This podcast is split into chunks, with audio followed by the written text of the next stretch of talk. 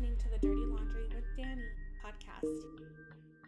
Hi, thank you for joining me on today's episode of Dirty Laundry with Danny. I'm really excited to be here today. I do want to put a trigger warning out. We are going to be discussing some pretty sensitive topics today, including domestic violence, abuse, sexual content, and information regarding legal and court proceedings. So if you are sensitive to any of that, then I suggest you do not listen to this episode. Also, just be conscious that children should not listen to this episode either, as I stated in my very first podcast. Um, this is an explicit podcast, so just keep that in mind as well. I'm so excited to be here today with my very first guest, Tori. Tori and I connected at the launch of my podcast, and I'm so grateful for her time and to have her here on my show. Tori is a certified high conflict divorce coach with over 10 years of personal experience relative to the abuse and corruption within the family court system.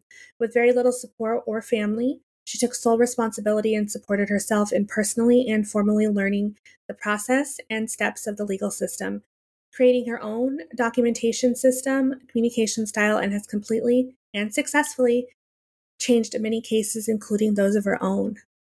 Today, she speaks with me on a personal level, diving right into her own stories and how she continues to advocate full time for those experiencing similar situations within the legal system and those experiencing domestic violence. Her goal is to empower and help all victims of domestic violence for those needing guidance, resources, and support. From talking to Tori, I can tell that she is very passionate about what she does. And honestly, it was really refreshing to have conversations with her um, first of all, I didn't think anybody was going to want to come on my podcast. And then also to discuss the subject that hits so close to home for me. I had talked about this a little bit in my first podcast, but I did grow up in a very hostile domestic violent home for about, I would say, about 17 years of my life until I probably went into young adulthood. I had a very toxic upbringing. It was very unfortunate for my siblings and I. And even going through the court system and, and seeing what they did to my family and how difficult it was to navigate, Tori's advocacy really, really kind of hits me in the heart. So I'm really excited to speak to her today. Hopefully, somebody out there listening resonates with this conversation, I will be sharing all contact information at the end of the show. Be sure to follow me at Dirty Laundry with Danny on Instagram. And you can also follow Tori as well. And I highly recommend you do because she has so many great resources and she is very active on social media, sharing tips, stories, advocacy, and support. So just make sure to stay tuned for the whole episode to hear her contact info. Okay, awesome. So I know we talked um, uh, just about your story, and do you want to just first, I guess, get into, you know, what we talked about, and then we can kind of lead into, you know, your organization and how you got there, and I guess let's just start with hearing your story because I know I didn't hear all of it, and I'm I'm pretty interested in and kind of maybe some things that you had left out or things that you wanted to omit the first time around, and so. Yeah. Um, so I actually um I think you and I actually discussed um childhood and I think that's a big piece of anyone who's experienced any sort of level of abusive relationship and i mean like stalking it could be stalking it could be physical abuse it could be whatever so looking back it's like i've had experiences throughout my childhood but i didn't really give them credit as far as like this is going to make me end up in a scary or abusive situation as an adult. You don't I don't think a lot of kids even think about that. I think generally abuse is not talked about. Um so looking back on when I was younger, just the levels of experience that I or experiences that I had from even, you know, actual like I would call it like childhood, you know, adolescent like in into even my mid 20s um i never really gave those experiences credit and i've had some pretty scary and intense situations mostly with men and um or i should say all of them with men um so i didn't really give them credit and i just kept brushing it away and moving to the next relationship. And I didn't realize that it actually was like snowballing into severe trauma. Mm-hmm. And then it was almost like every relationship I had got worse and worse. And I, so I have, um, I do have three kids. They are from three different relationships. But as I look at them, it almost got more intense with each experience. And I really, at the end of the day, just wanted. I my parents didn't really have the best um marriage, if you will. So I had a different perspective of a relationship, of what a marriage should look like. And getting into dating, I was like, I just want someone to like ride or die for me, you know, like we're just going to do this. Like I didn't know I you know relationships weren't talked about of no you have to put in the work, you have to show respect, you have to all of these things and I just thought nope, I'm just going to jump in a relationship and it's just bam going to work. Mm-hmm. And so I landed in some really um intense relationships and I ignored every red flag that I should have paid attention to. And I just thought, no, this is a man interested in me and I'm just going to do it. And I never thought about what happens when it goes bad. Like, what is the worst that could happen? I, you know, stalking wasn't talked about, uh, emotional abuse. Um, I never really was around anyone who was an addict or any of those levels of that make relationships more I, the only word i can think of is intense because it, it's other layers in it and i also didn't piece it together that essentially the only way to avoid that is healing myself mm-hmm. so it kind of all if you will exploded with my last is actually my last relationship i was in and I just kept going from relationship to relationship as far as like this man is telling me he wants to be in a relationship with me. I don't need to slowly date. I don't need to have him prove himself to me as far as like interests, like, you know, slowly taking me on dates or mm-hmm. all of these things that really and I, I say that as far as like I'm I'm sure most of your listeners are are women, but it's also men too. Like you know, both genders should be moving slower than just falling into these future faking, if you will, of, oh my God, you're the one for me. And I've been looking everywhere for a wife, husband, whatever. And that's what I fell into mm-hmm. pretty much every time. Like, let me have your kid, you know, and I fell into that. Do you feel like the because you mentioned red flags, which red flags is such a common term now, like the red flags. And I think it's, I mean, there's memes about it. People joke about walking red flags and walking right past them. Do you think that in those relationships, it was an immediate, there were just immediate red flags that you just ignored them, that they were? Oh, absolutely. And I'm telling you, like screaming red flags. Like, before even talking about being in a relationship asking you for money. Like I'm talking like I was stupid to be like, "Oh no, it's fine." Like, "Oh, he's having a hard time." Or I was coerced into sex a lot. Like, it, "Oh, we're new into a relationship. This is what you owe me." And looking back on it, I'm like, "Oh my gosh, that was a red flag." Like, I'm not talking like you know, I don't like your outfit or you like I'm not talking little tiny possible red flags. I I was ignoring the flashing lights of of all kinds of stuff like my relationship with my previous relationship it was asking me for money. Um i was noticing he was drinking often. And I just thought like, you know, the first our first real we had connected when we were younger, but there was time in between. And I thought like, oh, we're just on a trip. Like he's just drinking. And it looking back, I'm like the amount of alcohol that he was drinking and the behavior in public, I should have like like we're talking we were at a we were at a hotel and drinking at the bar, whatever seems normal. But then the bartender was making a drink for another customer and he reached across the bar and grabbed the glass. And I'm like, okay, this is not how you behave. Mm-hmm. And it's unacceptable behavior. But he would do these things like joking, like, oh, haha, I thought it was for me. But I'm like, looking back, I'm like, you know, you didn't order that drink. Right. And the bartender being a female, he would just flirt it away, is what I can explain it as. And it's like, I should have known. Like, I don't want to be with somebody who conducts himself like that.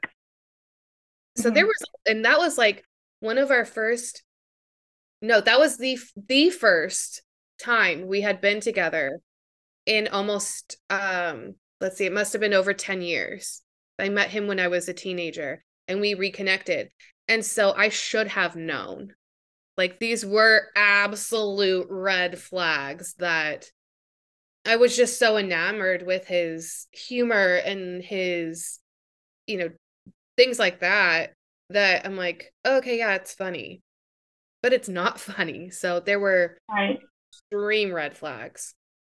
Now, what you're saying resonates with me because I look back at the men that I've dated or guys, boys, I guess just going back into time and just thinking about times where you I've been in those situations and in the moment you you let it slide. You think, oh, like maybe this is the only time, or maybe you make excuses for it because you think either it's going to be a one time thing or the behavior isn't a habit. Um, but then you also talk about self love, which I think is really important because I think for me, and I can only speak to my experience, is when you don't love yourself, you let a lot more things slide because you feel like you don't deserve that love that this is what you're going to get. You should just put up and accept and i'm just speaking for myself but you should just put up and accept it because who knows what else is going to come, come along if anything else is going to come along. And so you know they're attractive or they're cute or they do something that's cute and flirtatious and so you you kind of hang on that and ignore all of the other red flags that are kind of going on instead of like you had said learning how to love yourself and identifying what you really deserve instead of putting up with with all of these flags yeah i actually i went to a I loved her. She was like a relationship counselor, I believe, but she did a lot of women's groups. And I never had that in my life. I never had a core group of women. And I think that's also really important, even men too, you know, having your core group of of whoever you identify with that that is your core and so I would go to these women group and uh, she would talk about relationships and leaving. She not she didn't necessarily call it abusive relationships, but we all knew what she meant. But one thing that really stood out to me was she was saying that you can either stay in this like let's say it's an abusive relationship and you can either stay in the abuse or you could take a chance that you could be with a new partner and that issue may be there or it may not be there. But to think about that in your mind if it's worth like if if this is going to get better with somebody else or kind of you know weighing your options as far as like maybe not everybody is like this and i think that's something that i didn't even consider. I just thought i had to put up with it i thought well, I'm in this relationship. I never even considered, you know what, there might be somebody else out there that's going to treat me way better than this or I may I don't have to put up with someone being an addict or someone throwing things at me or threatening me. I never considered any of that.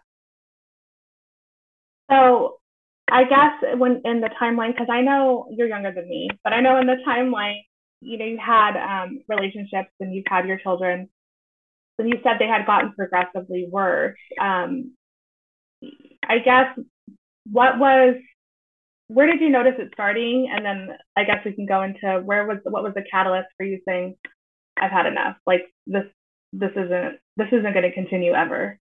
Yeah. So looking back on it, it's really interesting because when I was in my early 20s, I I re it's really strange actually looking back on it because my first child's dad bullied me in elementary school literally pushed me on the blacktop and you know the whole like if they have a crush on you they'll push you and nobody i'm talking no school nobody no teachers they nobody did anything and i it stuck with me that he did that and it was even through high school that i was like i don't like you because you pushed me when i was you know however old 10 whatever it was i really don't remember.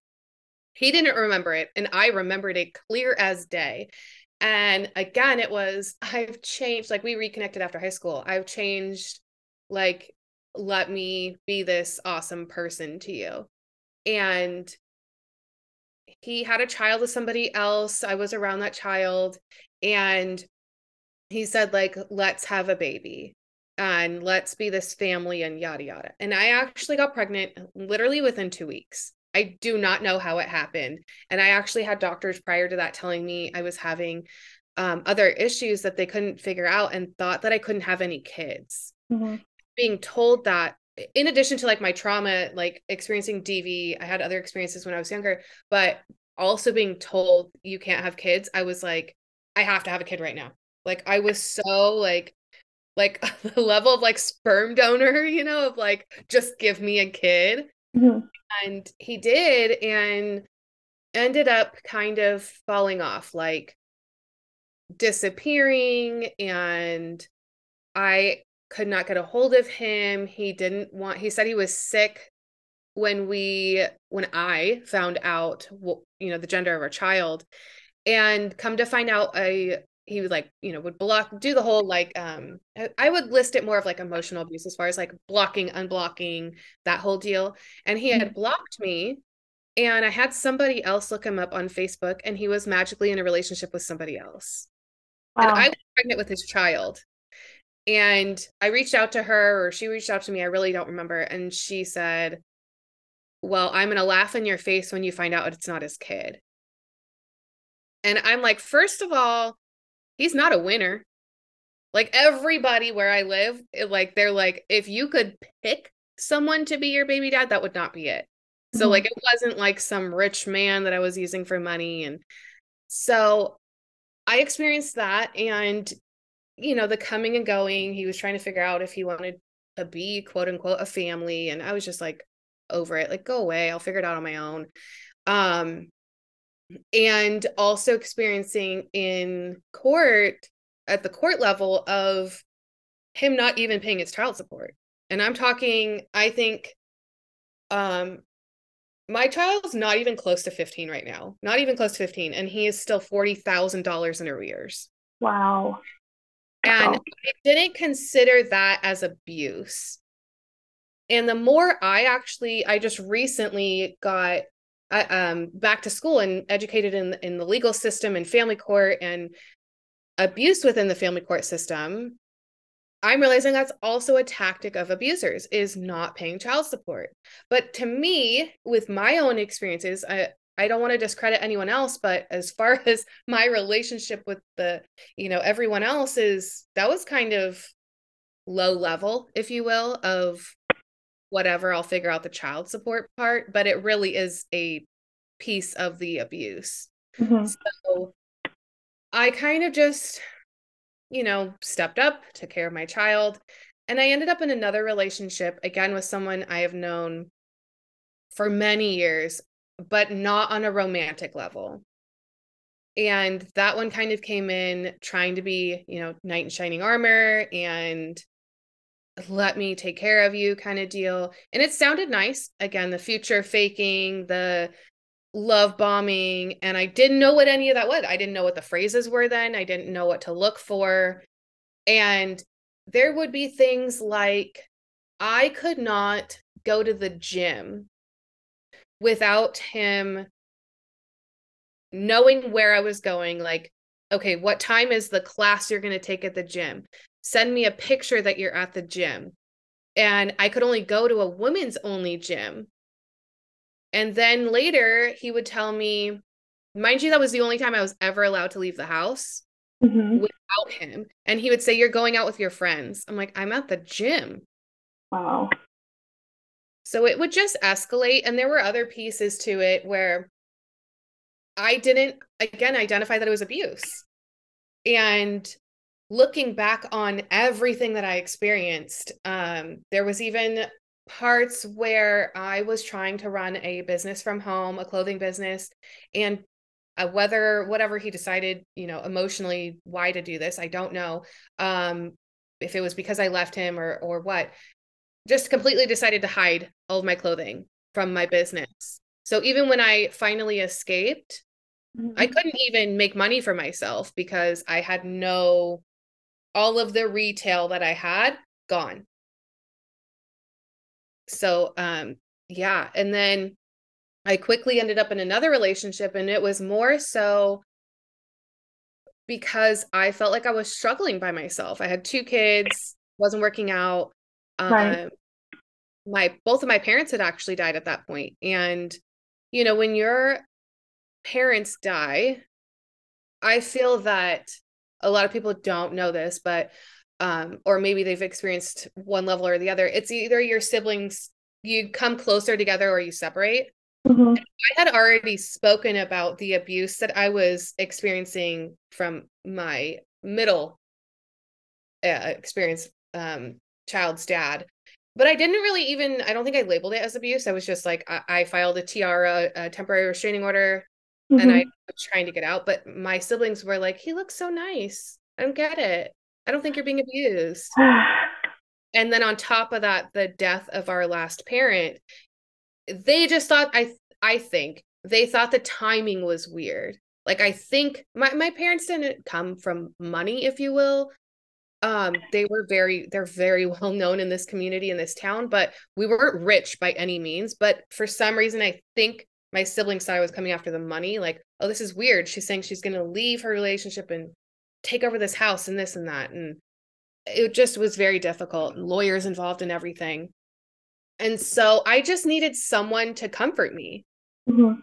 So I I landed with my younger child's dad and I like I said I ignored every red flag cuz I was honestly so desperate to just be comforted, to not be alone and did not think at all. Let me heal everything going on. Let me invest in myself. Let me figure out who I am.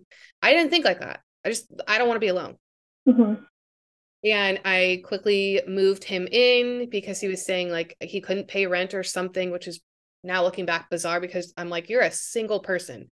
You don't have anything else going. Like you could literally work five jobs if you wanted to. Right. You know, and I'm over here with two other kids and I'm like, okay, I'm figuring it out. But again, red flag I ignored. So he moved in again.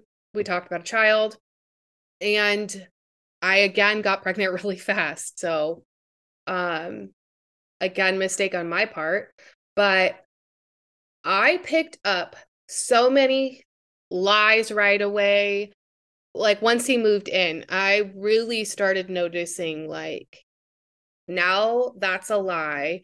And it would be this face like a like a child you know when you catch them in a lie and they're trying to like oh my god i have to think of another lie mm-hmm. to cover this lie even though it's not a big deal and it was just constant issues with him and i finally everything came to a head when i was pregnant he had given me his passcode to his phone, whether he remembers that or not. And I saw multiple women that he was sexting, um, heavily flirting with, if you don't even want to consider that sexting, sending videos. Um, some of these women knew I was pregnant and some did not. And I'm talking every app email, Snapchat, Instagram, Facebook, texting and i was so disgusted and it that was kind of like i wouldn't call it a light bulb moment but mm-hmm. it was light was starting to shine brighter right you know this is bad So that's when I was like, okay, I need to figure something out and I don't care if I'm pregnant or not. Like this is it. Did you end up leaving that relationship or having him, uh, you know, exit the home? How did that unfold ultimately with that last relationship? So I did what I feel like most people do is I tried to confront him. Mm-hmm. Like give him a new chance, which was probably the dumbest thing I could do, but I also feel like that's a natural thing to do, right? Like yes. found this, I found that or why are you doing this? I feel like it's a very natural thing to do and a lot of people don't talk about that that it's like it's a human reaction of hey, this bothered me kind of deal. And so I confronted him about it and he had said I, I i'll stop like you're the one i want to be with you know all the lines. And i kind of believed him but i was being very cautious. He said you know i'll even not change the passcode like i already told you what it is. This is the passcode to my phone. I won't hide anything from you. And it was very bizarre because after he had said that, there was one girl he was emailing, and I reached out to her, like, I don't know what's going on. Just so you know, I'm pregnant and he's living with me. Like, please stop. Maybe he didn't tell you, but I'm telling you. And she wanted to talk on the phone, and I talked to her on the phone, and she still refused to stop talking to him. And he had told me, I will give up every girl but her. And I'm, you know, thinking about it. I remember I was sitting at the beach with my pregnant. I was probably five, four or five months pregnant at this point, And I remember thinking, like, why would I do, why would I do this? Like, I'm pregnant with your child. You're telling me you want to marry me. You're mm-hmm. telling me your parents love me. I've met his parents before, but you're not willing to give up one woman that you're they would have this banter like like a couple. Like you didn't do this right to me. You didn't and I'm thinking like why would you have that conversation with somebody when you're in a relationship with me? Right. I remember weighing that like no, it doesn't seem fair. But I still kind of waited it out instead of rushing to a decision and I noticed he was I I would find bottles in my garage of alcohol because I told him like I'm realizing now that you're an alcoholic. Mm-hmm. He would pass out everywhere. Um he moved our bed away from the wall so he had a little space to hide his alcohol next to our bed. And I've never been with anyone who was an addict of any kind. So this was like so bizarre to me. And then he said, like, I'll try and stop. But I started becoming like Detective Tori at this point. Like, I will look through everything and observe. And I would notice that his backpack, like, he would take his backpack everywhere, whatever. I never really thought about what was in it. And then I started searching it, and he would have handles of alcohol. I remember one time it was a handle of wine and two bottles of hard alcohol. And I, I, live in wine country, and I'm like, nobody here drinks handles of wine. Mm-hmm. So you're already on the wrong page like of wine. But that told me he didn't even care what he was drinking. Right. So I was like, I can't do this. He would throw things.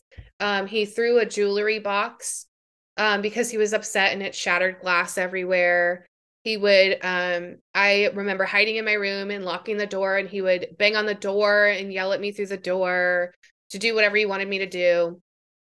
And that was like okay i can't do this anymore because mm-hmm. i also have two other kids and i don't want them traumatized. So and i had experienced yelling exactly like that you know hiding in a room yelling through doors from my previous relationship. And something in me this time was like i will not be stuck with somebody. It was like more of a fire in me that I had to do something. And I called the police. There was a time that he was drunk and yelling and all of that. And I called the police for um, them to help. And I asked, like, can you remove him? Because he's drunk, he's doing this and that. And they came and he just switched like he hid stuff, went out there, tried to schmooze them. Of course, one was a female officer, and they told me, like, no, we're not going to remove him. He's on the lease. Wow. And I could not believe it. I'm like, I'm calling you for help.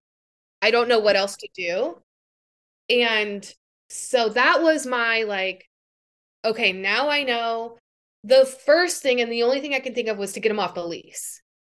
So I went to a domestic violence organization and I said, look, I have all these um, messages. And some of the messages were what I thought were jokes of him telling me, because um, after I got pregnant, he actually w- freaked out and said, "You, I need you to have an abortion." And I said, "No, I just I can't live with that. I can't look at my other two kids and personally think about a new baby that I just had an abortion about and I I'm I feel like I was too old to like oopsie, you know. Right. And he would message me like I'm so angry I could kill someone right now. And wow. I just thought it was jokes like, you know, he okay, he's having a bad day. But when I was at the point, you know, a couple months later, so that had been probably a 3 or 4 month span from when he was threatening me to when I had called the police. And that probably was my light bulb moment of what if he does kill me? Like, what if he wasn't joking? What if he would threaten to um throw one of my kids off balconies? Like, I'm oh playing games. If she doesn't get out of my face, I'm gonna throw her off a balcony. And again, thought he was joking. Like, n- nobody does that, right? Like, I never was around. Like, I feel like there's articles of people doing stuff, but we're like, oh, can't happen to me. Mm-hmm. Right slowly that realization of like oh my god this could happen to me. And so i took all of those messages took them to the domestic violence shelter and i was like you need to help me. And i filed a restraining order and it was such uh, whatever you want to call it divine timing or whatever that that happened and two weeks later was the pandemic shutdown where you couldn't evict people. Oh, wow. I literally got served two weeks before the pandemic. And I was like, thank God I did that. Um, the day that I got it, basically granted by the court, but he wasn't served yet. Um, so he knew that I was like kind of done. Like he was trying to say every line of, okay, well, since you're mad that I won't pay rent, which is like, duh um, what if I pay garage rent and I sleep in the garage? And I'm like, who does this? And I'm like, okay, fine. Like, I'm so done with you. Yeah, you go sleep in the garage. the with the lizards and shit, whatever. Like, have fun. That's what you want to do. And he would be drunk and pass out in the garage. And I remember that morning. So then the previous night, he was drunk, sleeping in the garage, whatever. And I got the TRO granted by the court, took it to my leasing office, and I said, Here, I need you to change the locks. And he was sleeping through them changing the locks. And I was like, what girl's gotta do what a girl's gotta do, honey. like, I'll just get new locks. You can't hear anything because you're passed out. And you're gonna wake up, you're gonna leave. you're not gonna be able to get back in. So he was taken off the lease the locks were changed. I was done. And I was like, okay, well, the cops are going to serve him. And I could figure out like getting his stuff to him later. Um, and I'm like, you know, he's got other girls. He's using, he had girls in basically every state, girls in other countries. He was messaging, telling his friends, I'm going to go see this girl in this country. And I was not, you know, me and my child were not, you know, with him were not a priority. Like, okay, fine, go choose them. I don't need to deal with you. Right. And um he went to a bar. We're we're in a very small town, and he went to a bar after work. So he worked as a cook and he went to a bar after work. And one of my girlfriends was there, but because I was busy hustling and taking care of my other kids and working. Like I didn't go out with my friends. I just had, you know, my eyes on my own paper kind of deal. So he didn't know any of my friends. And again, he didn't, he moved here from somewhere else. So he didn't know how small of a town this is. Mm-hmm. My girlfriend is looking at him knowing good and well who this man is, as he's flirting with the bartender, and he had brought her food because he was a cook. And the bartender's like, I guess, um, you know, my friend was like, oh, she's like giggling and told me he brings her food all the time. And I'm like, are you kidding me? Because I'm over here pregnant. Right. We all know how pregnant women love to eat. Like, and you didn't bring me anything. Wow. And my friend starts playing, like, you know, like as if she didn't know who he was or know knew about me. So she's asking him, "Where are you from? Like, what do you do?" And he made up a whole story. And she said, "Yeah, right. Like, you probably moved here for a girl." And he said, "No, I don't have a girlfriend." And mind you, I still had not even served him with the TRO, and he thought he was sleeping in the garage, and we were like slowly working it out and whatever. And so she looked him up on Facebook because she knew like he she was like, How do you spell your name again? And she looked him up and it said in a relationship. And she was like in front of the bartender, the female bartender, like, isn't this you in a relationship? And he's like, Oh no, no, no, that that's old. That's old. I haven't fixed it yet. You know, lies, lies, lies. And my friend had texted me by like guys she was doing all this PI work essentially without telling me. And she said, um, yeah, I went out to, I think she stepped away to do something. I don't remember if it was to go to the bathroom or I don't know what. And both him and the bartender were gone when she came back. So she's wow. like, all right, whatever. So she goes to leave later and she sees him passed out in the alley, drunk. And I, she asked me, like, should I pick him up and bring him to your house? And I said, no, he doesn't live here anymore. Like, nope. locks are changed, honey. Like, this is not his residence anymore. I'm not taking care of him. Like, that, I was done. Like I put up with way too much. And then I did not hear anything for hours. That must have been, I want to say around four. And uh, maybe around 10 or 11, I heard knocking at the door. And it was him. And I remember being like, I don't know why you're here if you need somewhere to go, why don't you call the bartender that you were talking to? And he had no response because he didn't know that I knew yet. And I'm like, no, you don't you don't have a key, you don't live here anymore, can figure it out. And I think that night, I think he called the cops or somebody called the cops because I remember looking out the window and seeing police cars. And I'm like, I'm just going to go to bed because he doesn't live here anymore. There's a TRO. Like I'm not even supposed to be in contact with him. Right. I'm no. And I just went to bed and I don't know where he went, what happened. And apparently he had girls paying for his hotel room to leave. Like he, you know, he schmoozed them to pay for uh the girl he was emailing. Um, she lives in she lives on the East Coast. I'm on the West Coast. She's on the East Coast and she would pay for his hotel room. Like, thank God you left her. And I'm like, what is wrong with you? And apparently, um, because I've kind of been in contact with people that know him, apparently this female was helping him for over a decade.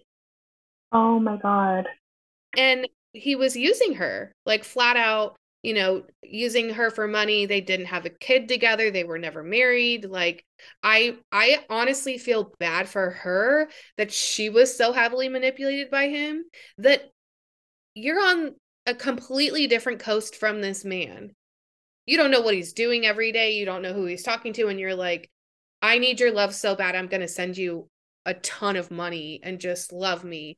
And that really was what I got from her, even though I was angry that she participated in the whole dynamic when I was pregnant. But I can only kind of step back and say, like, she probably didn't love herself enough. Mm-hmm. You know, it wasn't her fault. Um, so that whole, you know, that played out. He left. Um, pandemic happened. I guess he was hopping around to different people. Um, and basically what he does, you know, sleeps with women so he can find somewhere to stay and then moves on to the next one. And he moved with his parents back on the East Coast. And I was only granted a one year restraining order when it finally was granted. It took probably, so I think I, so I filed in March and I was not granted like a, I'll call it a permanent restraining order in until the end of July. And I had our child in August. And they only, the judge only gave me one year. And I'm like, that doesn't seem very long. Mm-hmm. So, um, I think it, in yeah, I think in California, and I can only speak for California. Um, I think it's pretty customary that they implement one year, and then after that, you have to go back. And if you're just listening in California, but prove that there is still a risk, or there is still a risk of violence, and it's unfortunate because I mean, at the end of the day, it's just a piece of paper too. Right. Know? Yeah, and that that's actually what happened. Is I was like, okay, maybe the one year will give me like he'll just go away, you know, even though it's scary of all the evidence that I provided of it should not have been one year. Like this man should have been in jail. Um, he also has a actual diagnosis of um it's called reactive attachment disorder. And um in my training, we've actually touched on narcissism. I'm not a psychologist, but I had um I had Dr. Ramani in my training who's huge on narcissism and kind of the psychology behind it. I've had a diagnosed narcissist. So I don't usually like to throw out the word narcissism mm-hmm. because it's not something that I can diagnose people with. But to me, what I've experienced is that reactive attachment disorder is far worse than narcissism because um I don't know if you would call it like a symptom, but one of it is actually threatening to kill people or killing people. Excuse me. So can you can you speak just a little bit, just from what you know about just a summary of what narcissism would be described as, and then the reactive disorder as well? Yeah. So narcissism is it's essentially like a, a ego problem. If you look at it, it's it's actually people who have very fragile egos that want to be put on this pedestal of like they're God. Like they don't do anything wrong oh my god it's you that's the problem um like a lot of the gaslighting um they don't think that they can like do any harm as far as like cheating manipulating those kinds of things um it's almost like they act out of like getting a thrill from it mm-hmm. um and it's a lot of like they think there's no rules to like i'm not going to get in trouble if you know, let's say so the girls were sending him money, so he's like, whatever, I'm not going to get in trouble for it. Um, so that could be seen as more of like the narcissism. And there is a difference between actual narcissism and narcissistic personality disorder. So, and I, there's, I think, what, like 10% of the population has NPD, but it's also because they don't, they think they're above doctors. So they won't even go get diagnosed some of them even will get diagnosed to be like, I'm now diagnosed, you know, because they want the attention. So that's on that level of narcissism. And I think a lot of us have narcissistic traits, but it doesn't Absolutely. necessarily mean that you're a narcissist, right? Yeah, I was going to say uh, just because I have dealt with a lot of men and even some women who have had narcissistic traits. But the one key indicator that I would say stands out for all of these people, they're highly insecure. At the end of the day, they are the most insecure people that I've probably ever experienced, even though their narcissistic traits seem to trump those insecurities. But if you're looking and you're diving deep into it, you can say, okay, it makes sense they did XYZ because they're so insecure.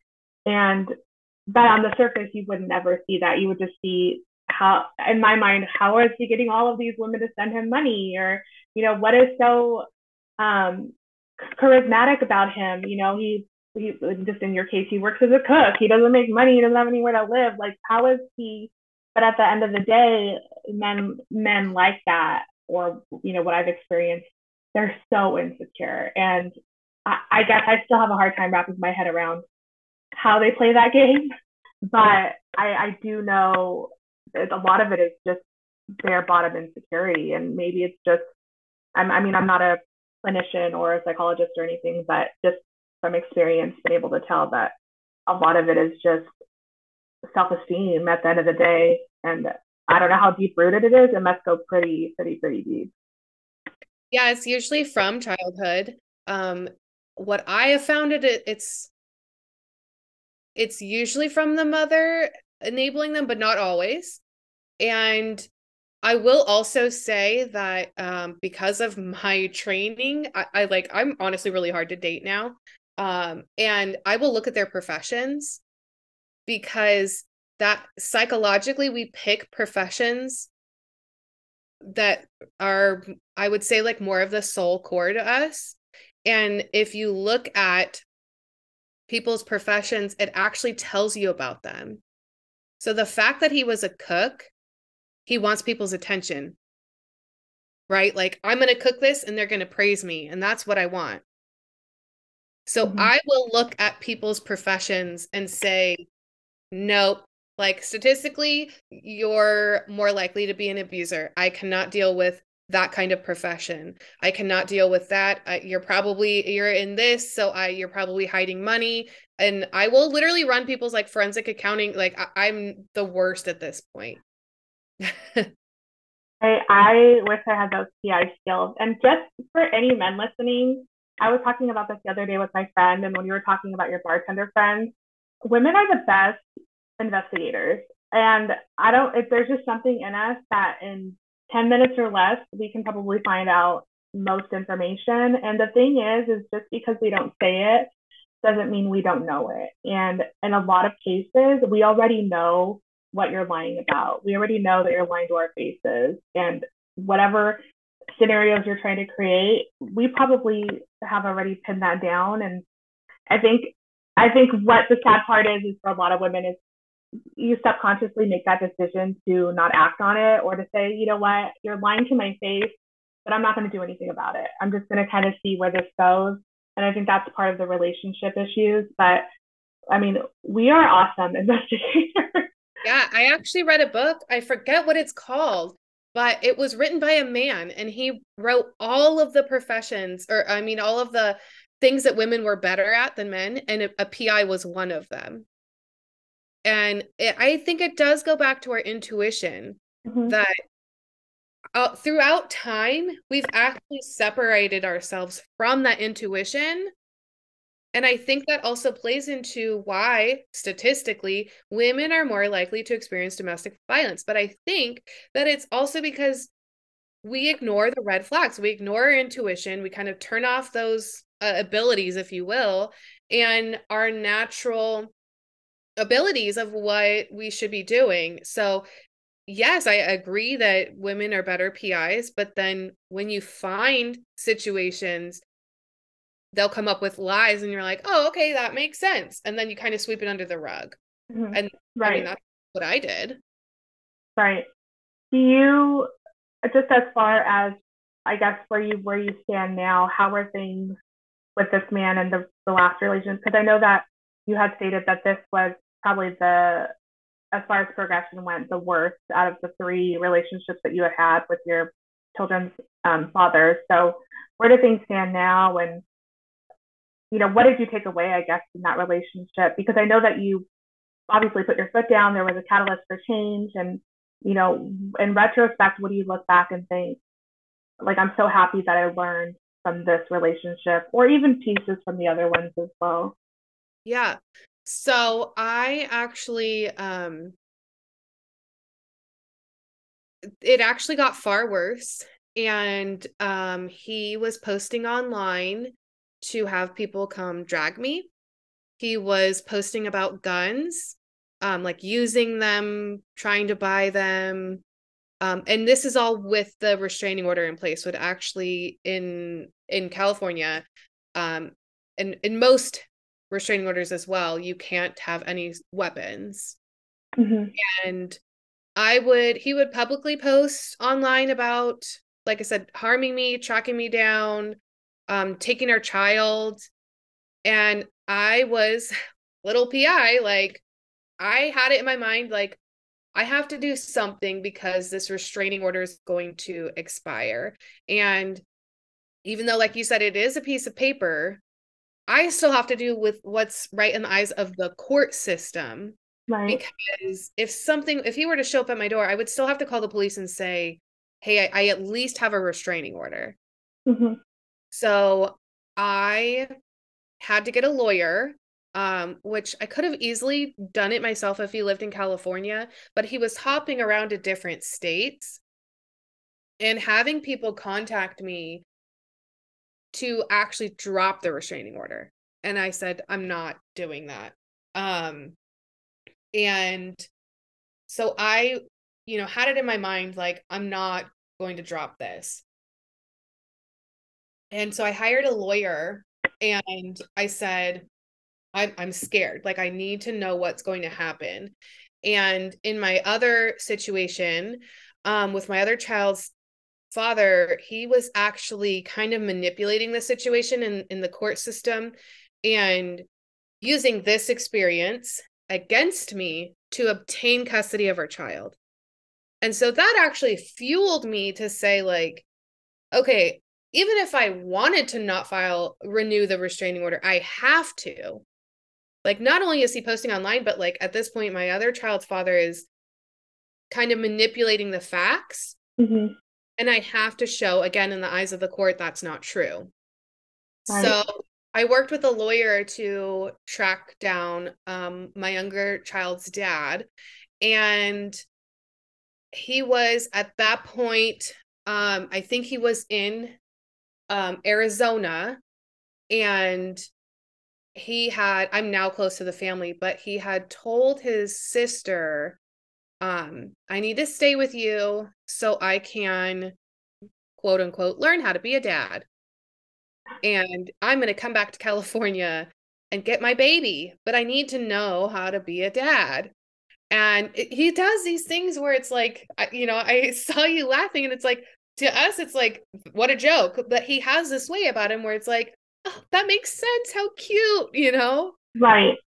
And um, so she let him and the whole family um they had no contact with our child because of the restraining order. I said i'm not even going to risk it. My lawyer told me not to risk it so i didn't contact any of them. And they had never they didn't know her name they didn't know when she was born they didn't know oh. he wasn't the birth certificate because that's what i had to do too of mm-hmm. this man is not safe. And uh, he told everyone he was coming here for court to obtain custody or something and so they all believed it. And he came, he did come here. We did a Zoom court, but he didn't even put up a fight in court. It was a renewal of the restraining order. Um, because he didn't have a lawyer, he was able to cross examine me. And he had like the most ridiculous, it was one like compound question, like, why are we here today? I don't understand why we're here today. And even the judge, my lawyer, we're all like, what? Are you even saying? And looked an absolute mess. He was missing a front tooth because he knocked it out with a vodka bottle. Like he was just not court ready, where right. on top of everything else, he's like, no. And they did extend the restraining order. And apparently, while he was in Arizona, he was hooking up with um, the neighbor's wife. Wow. And the wife, you know, I don't know. I was not a part of that marriage. I don't know the dynamic, but it doesn't shock me because he just uses women um, and has for decades. And like I, I'm in contact with one of his exes. We're really good friends. I like it's proven like this. This is track record. Mm-hmm. And um, the neighbor would tell uh, my baby's aunt like oh i have this guy i'm hooking up with in california and meanwhile it's her brother. And it was like i'm laughing at the, the audacity. I mean yes. that's where i'm it's not it's not a funny situation. It's just mind-blowing that it continues and it's like you know when somebody puts their foot down they just prey on somebody else. Yes that's exactly what it was. And he would have multiple women lined up. It wasn't like you know, let me fully be invested in one and fade out to one other person. It was multiple women. Mm-hmm. And mm-hmm. um I guess they continued their relationship. He broke up that family and he actually had told people, I love breaking up marriages. Wow. And I was like, oh my gosh.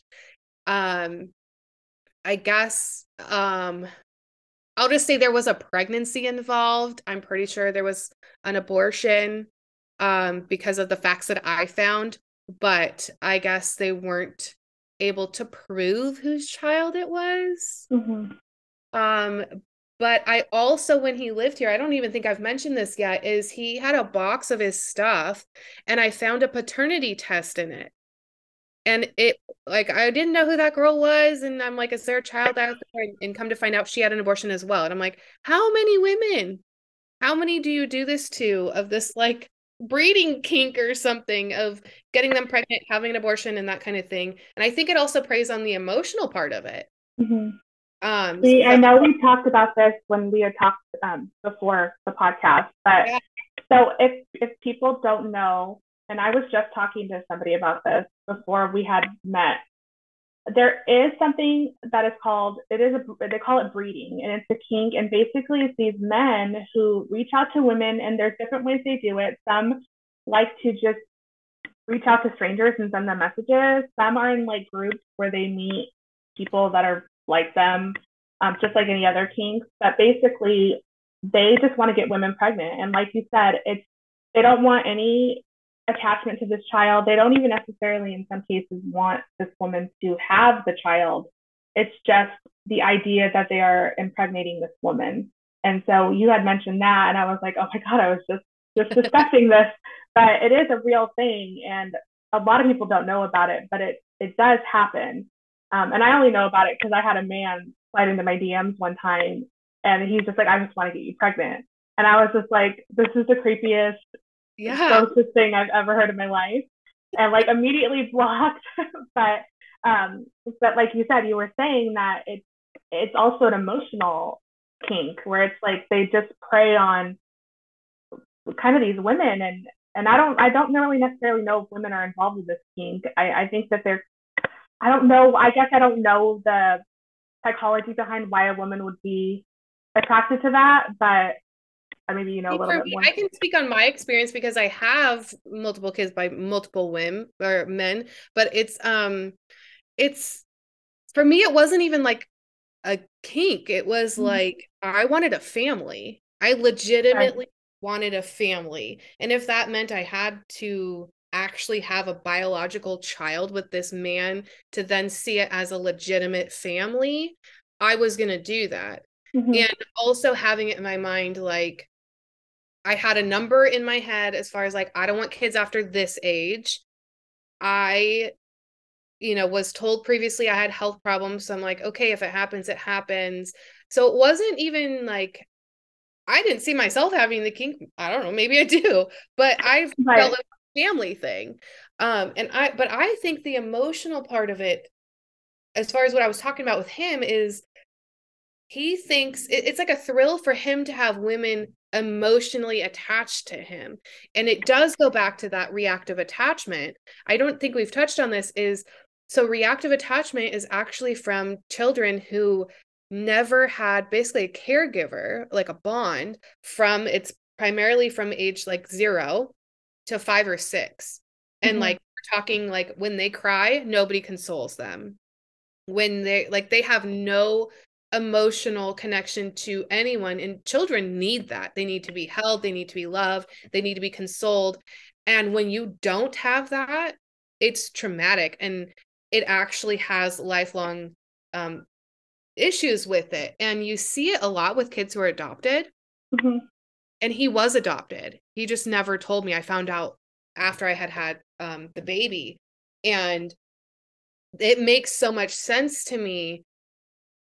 Like it's very similar to the narcissism, where a, like a fragile person, but they go to all of these people planting these seeds of whether you call it emotional tie, using that like to get attention because they didn't have it as a child, and I'm over here like I just want to love somebody. You know, I want mm-hmm. someone to be faithful to me, love somebody. So if you need love, I'll give you love. Right. I didn't realize that he was he can't give he can't fulfill me when he's with 5000 women, you know. Mm-hmm. So um but yeah, the I think part of that too is the the breeding kink because hey, if I can get a, a woman pregnant, maybe she can't leave me. And it kind of feeds into that pain from his trauma. But right. it it was a very like okay, I wanted that, but now that we already had sex, I want you to have an abortion. Like mm-hmm. I don't mm-hmm. actually want the child. I don't want to be a dad. And so right. So it's very bizarre. And also what I noticed was most of the women that he I would I'll call it preyed on were moms. Most of them had kids. And I think part of that is the reactive attachment like his inner child was so hurt he wanted a mom you know mm-hmm. he had his his adopted mom that like in his eyes was his mom but i think his inner child was so damaged and reactive attachment there's no like cure you can't take uh, medicine you can't do therapy like that's it like mm-hmm. it's really it's horrifying really so I mean, your stories, and you know, I know there's a lot of women who have, and that's why I was so excited to start this podcast. Is you know, and talking to you, you you're so relatable because even though I don't have children or I don't have you know fathers of my children, the relationships I've been in, I can see parallels of like, okay, yeah, I remember that. And for me, I just kind of sit back and think, God, I, I'm glad I didn't have children but you know at the end of the day it's great for you that you were able to kind of break free of that to set a better example or not even an example but just have a better life for your children. Because i think all parents make mistakes and i think as children you learn to do better and that's just how life goes on. But you had stated that you know your parents had passed and i'm so sorry for that. But how did your siblings like where was your support group during was it your friends? Was it your siblings? Like how did you get you didn't have I, any I I didn't have any. I so many people didn't believe me. Like and we're talking like going back, you know, years when I've um and even traumatic incidents with men prior to anyone I had kids with, anytime I reported stuff, nobody believed me. So it was it wasn't really a new experience for me to talk about being abused mm-hmm. because nobody believed me. And also because I actually was so isolated from my previous relationship that I already was lacking on the, the friend part because I wasn't allowed to leave my house. I was monitored when um, he would go into my accounts and make sure, like, see who I was talking to. If it were men, um, I have records of him reaching out to those men to say, don't talk to her and that kind of thing. And I didn't really have close friends. I had friends that I would like talk to, but I was not able to connect on that level to have a support group or a core support system. So when I, you know, served him and, and all of that with during the pandemic, I actually, oddly enough, I liked it. Mm-hmm. I liked that, like, because I was so used to it, right? Like, I didn't have anyone. Right. I, to this day, I have not talked to my siblings because they have this notion in their head and I can't solve that for them. I can't if they don't want to believe it, they don't want to believe it. And I'm kind of like there's only so much energy you can give people. And if they mm-hmm. choose to believe this, that, and the third, then that's on them. You know, you're you're exerting so much energy when you can put it somewhere else. And that's what I did. So I had my child, my third one, at the basically the end of 2020. Mm-hmm. And I went back to school in 21. So it was still the shutdown. And I had all of my kids at home, no family support, no friends, you know, helping me, no neighbors helping me, nothing. And I went back to um, study the legal system. And because I'm like, it, I didn't even, it didn't even cross my mind to do it as a profession. I was like, I'm going to utilize the tools of college mm-hmm to apply to my situation, whether it's the restraining order, family court, anything like that. And I just, I honestly look back and I don't know how I did it with even now of, of no support. Nobody takes my kids for me. Nobody, um, you know, in, in the two out of three I have full time. They don't go to anybody. And I've gotten multiple degrees, certifications, the list goes on. It in the system of helping domestic violence victims now, helping people leave abusive relationships, um, navigating the family court system and using strategy with that. And I actually really loved doing the work on myself. Like I'm now in therapy consistently. Um, sometimes I do it twice a week. I've just got back. I, you know, there's a little break where I wasn't going to the gym, but physically working out and exerting that energy. And also for me, turning around to help domestic violence victims, it's also like justice that I'm getting, even though it's their situation, it's still fulfilling me as a person. But yeah, I don't have I don't have people I hang out with to be honest. Like I don't I don't go out, I don't drink alcohol. I I literally zone out to myself. Like I read a book in the hot bath at night like an old lady. so what honestly what it sounds like is and it's it's and I've been there and as sad as it is that you can't lean on people and especially your family because and I am not a believer whatsoever in blood is thicker than water. People will, in my family, some of my extended family are believers in that. And I'm like, kick rocks, because that doesn't even apply.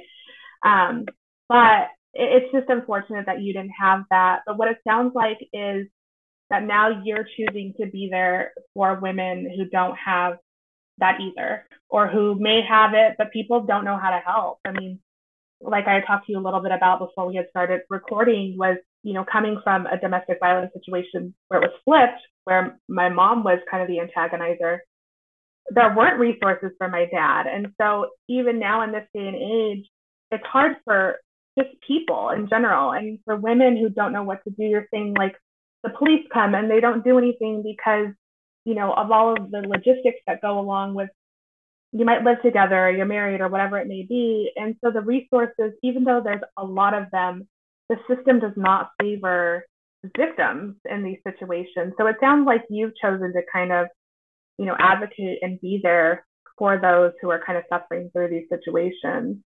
Yeah, that's exactly what I'm noticing. And looking back at kind of taking my pain and helping others, it what I see is, you know, the we'll take family law lawyers. Family law lawyers are doing their job. They they've studied law, they're using legalese in court, they're following procedure, right? And within California, um, and I don't know if you know this, but it might also help the listeners, is at least in California, um, court professionals only need 16 hours a year on domestic violence. A year. And then, you know, let's say in my county, I talked to um, the domestic violence organization here, which is the only one, and they only help if the incident has happened within the last six weeks. Although, even though the statute of limitations in California is longer than that. Mm-hmm. So let's take rape, for example. It could be years, it could be, you know, five years plus, but yet a domestic violence organization will not help you because let's say it happened three years ago.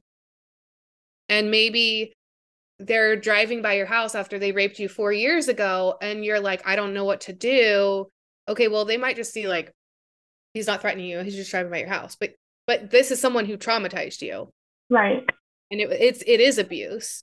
Mm-hmm. and so that's what i'm noticing in the system is that there's a huge hole of the domestic violence organizations only do this and then you know the court system only does that I also had a conversation with a detective about how they approach domestic violence victims.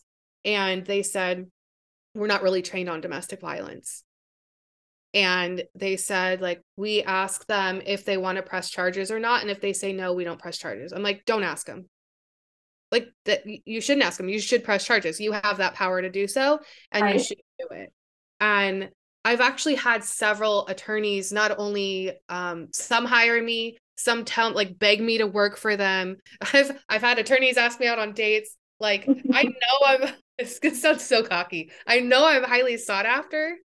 And like I don't want to be a lawyer though. I I don't even think I even want to like date a lawyer because I don't I really don't want to be involved in that part of it. And there are good lawyers out there. There mm-hmm. really are. But what I find in family court is that there's a huge lack of understanding of domestic violence and it's the the bottom line of this all is the power and control mm-hmm. so it could be the emotional the financial all of these things that kind of fly under the radar as far as like everyone's looking at physical violence and it may not even ever reach physical violence but there's all of these underlying forms of abuse and manipulation and right. the conditioning the grooming the all of that yeah I kind of compare it to like the Pavlov response, right? Mm-hmm. Like you're being conditioned to only respond to certain things. And mm-hmm. you then, as a victim, don't think it's abuse when it is. But who is going to help you? They're, the domestic violence don't, court doesn't. So I'm like, I will fill that hole. And I actually, um, a lot of people don't know this about me, but it, this actually runs in my family is changing laws um, my dad would petition um, in Sacramento, the White House. My dad would go all over and wow. serve for um, low income families. That's awesome. So it's in your blood. It's in my blood. And I was like, hey, this is like, this makes sense now. This is my calling. and the funny thing is my um so my my dad's actually first generation Mexican and he's the only one of his siblings to go to college or wow. anyone in his family really other than you know his kids. But um my grandma spoke very little english. Like we would have to go to her and speak spanish but my dad you know was of the generation of uh he could not speak spanish outside the home because at that point it was kind of like oh you're going to be looked down upon. Mm-hmm. i think a lot of people would relate to that if they came from a latino household. Um but my grandma kept saying someone in our family is going to be a lawyer and she kept like joking around that uh, you're my little lawyer and it was between myself and my cousin and i actually reconnected with my cousin she was like my favorite cousin ever um in 2018 and she went into banking so i'm like apparently it's me. Apparently i'm the lawyer and grandma knew this the whole time. I think what's so awesome and we'll get a little bit more into like exactly what you do um but what i think is so awesome just talking to you is I think people that do change the world and in business, in my opinion, are usually not the people that are bound by regulations and licenses and guidelines and degrees. So basically, lawyers do great things, and I'm not discounting. I mean, they're like you said, they're great lawyers, and then you have lawyers that go and they clock in like a nine to five. They don't care to do anything other than their job, and that's just for any profession you see. But I think what we do see is people who do make an impact on the world are the people that don't go into it for the paycheck or they don't go into it just to say, hey, I'm this or this is my title. And I, think that's so great. I mean, just to hear you speak of like you went into it because of your experiences and wanting to be impactful and to help other women. And I think that's awesome. So, I mean, even if not necessarily a lawyer, who's not to say that you won't change the world one day also. Yeah, it's actually, um, and thank you. It's if you look at a lot of uh, this is what I'm noticing in, in family court, especially is in family court in the domestic violence world, is a lot of these bills and then you know laws are actually started from victims whether they have lost their child because maybe their child murdered their or i mean their abusive parent murdered their child and they're like i have to change this so another child isn't hurt.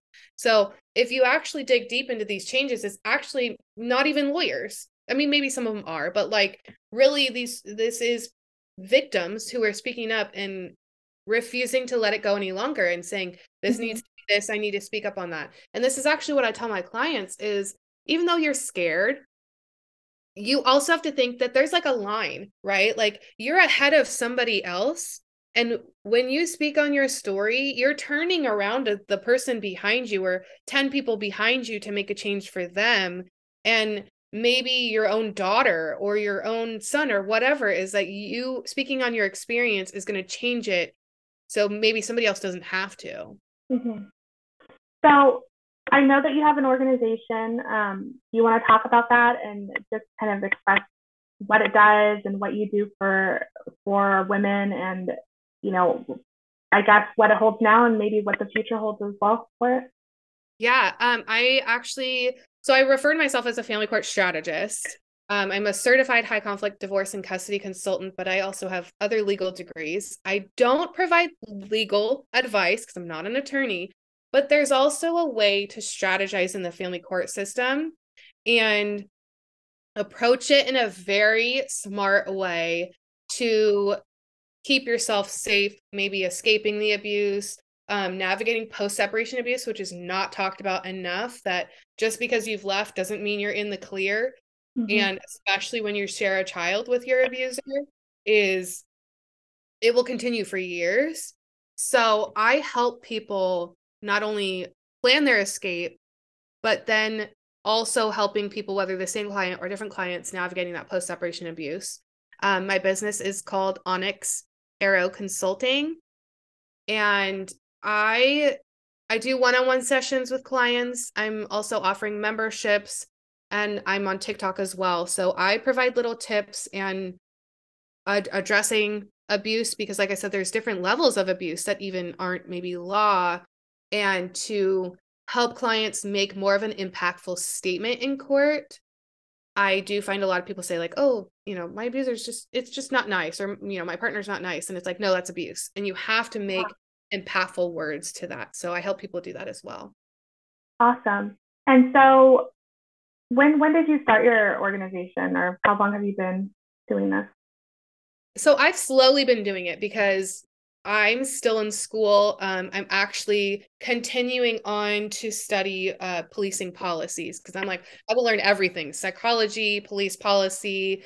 Um, I am also involved in um, uh, researching, I don't know how much I should say, researching um, a police department. Um, I've sued a family law attorney myself, but I'm I'm currently working um, on researching uh, suing a police department. So I will take on anything. I don't help clients do that, but I, to me, there's no limit of what I can do. Mm-hmm. Uh, but I help clients um, navigate that. And I was certified, um, let's say in, in 21 with my high conflict divorce and custody certification. Um, that is through um, her, One Mom's Battle. Her name's Tina Swithin.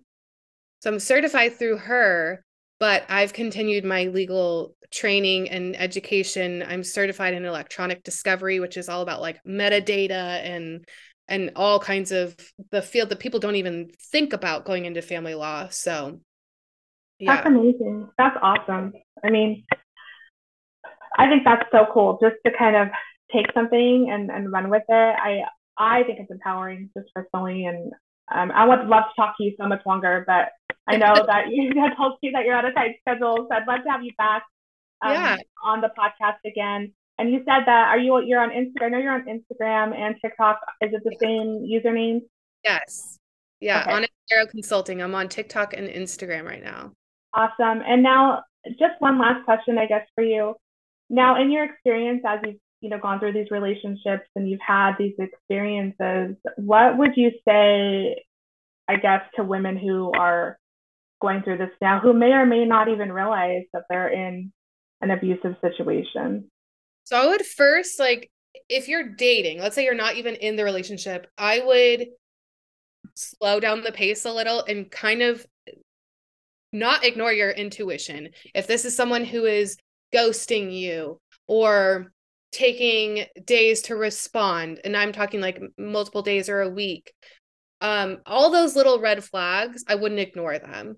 I also would check their profession. I would you know make sure that you know first of all it's not a catfish. I feel like we are also in this world where um people especially women because we're emotional creatures where it's a catfish and then they use you for money. It's a fake account you know mm-hmm. use you. So that would be my first step but if people are in an abusive relationship, the number one thing that I can say, and it's probably the hardest, is switching your mindset from your emotional standpoint to strategy. And it's the survival and to know that you can get out. It might be scary. It might be hard. It might, maybe you can't get out next week, but maybe your plan is in a year and you so you strategize you switch your mindset to strategy you document everything and you go about it a strategic way and you know don't i would never i would never tell my partner like I'm going to leave or you know, you need to go into therapy before I leave. Like I at this point mm-hmm.